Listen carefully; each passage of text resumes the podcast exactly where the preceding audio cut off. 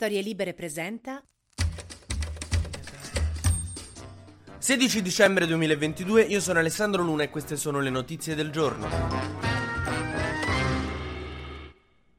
Continua a crescere il Qatar Gate, lo scandalo che sta finalmente rendendo l'Europa interessante, cioè per me non dovrebbero arrestarli, dovrebbero incentivarli. È come quando vai a una mostra noiosissima di Van Gogh e arrivano gli attivisti del clima che tirano il purè contro le cose. Non li arrestate, finalmente sta rottura di palle era diventata divertente. Adesso Repubblica tira fuori il terzo nome di chi avrebbe fatto parte di questo gruppo di italiani che in cambio di soldi e denaro faceva gli interessi di Qatar e Marocco. Io ho fatto una scelta e nomi non ne farò fino a che non sono certo che sono colpevoli. Quindi si sta indagando su questo terzo uomo. Basta che andate sul giornale per trovarlo. E diciamo che i sospetti a suo carico mh, mm, ci stanno, anche se lui ancora non è indagato. Brando Benifei, il capo delegazione del PD a Bruxelles, dice che si fida di questo terzo uomo che non abbia commesso reati. Però certo gli era suonato un po' strano quando aveva mandato a tutti i deputati una mail in cui difendeva il Qatar senza avvertire nessuno. Che da una parte dici, beh, abbastanza chiaro, no? Eh, dall'altra dall'altra, certo, adesso se poco poco, tre anni fa hai detto una cosa in favore del Qatar, ti guardano come se fossimo Amore Migi in piazza con una di meno.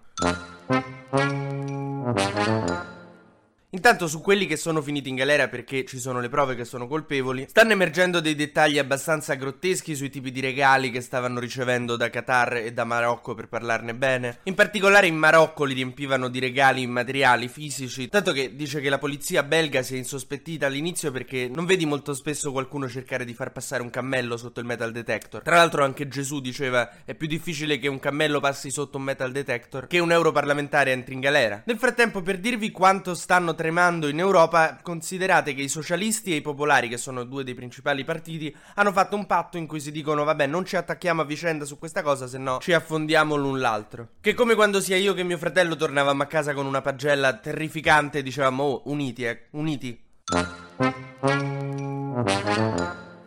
Ieri Meloni era a Bruxelles al Consiglio europeo dove sembrava una concorrente di Ma come ti vesti con tutti che le criticavano questo e quello, ma cosa il POS, il tetto al contante. Ma fatevi i fatti vostri, ma chi vi ha chiesto un parere? Tipo no tesoro, quel tetto al contante non si può guardare. Soprattutto le è stato criticato il comportamento sulle ONG e i migranti. Anche Meloni ha detto, sentite qua, adesso io ho un po' di fretta, ci vediamo a febbraio per un vertice ad hoc proprio sui migranti e ne discutiamo. E quindi dovrebbe andare così. A Roma si dice questa la risolviamo dopo le feste. Letizia Moratti che è la candidata ufficiale del terzo terzo polo in Lombardia, dopo essere stata rifiutata dal PD e aver mollato la destra, non sa più con chi allearsi e che voti cercare per provare a- ad arrivare almeno a un risultato decente. Ma adesso sta cercando di dialogare con gli ex leghisti. Però, insomma, gli animalisti, mi posso prendere gli animalisti. Non mangio carne per un mese, giuro, raga. Non lo so, qualcuno trovi un elettorato a Moratti, che così è cattiva come cosa.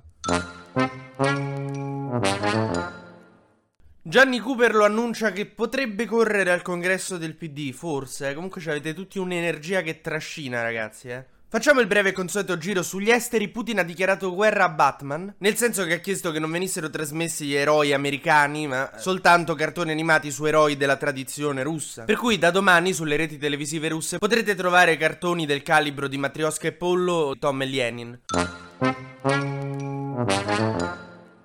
Mentre questa mattina c'è stata un'altra pioggia di missili russi sull'Ucraina. Per una ragione strategica, no, così. E io non voglio espormi troppo politicamente, però se devo dire il vero preferirei che la Russia non lo facesse.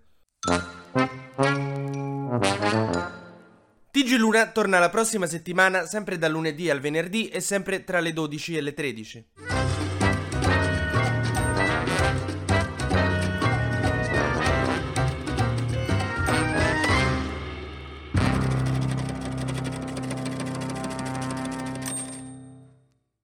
Una produzione storielibere.fm di Gianandrea Cerone e Rossana De Michele.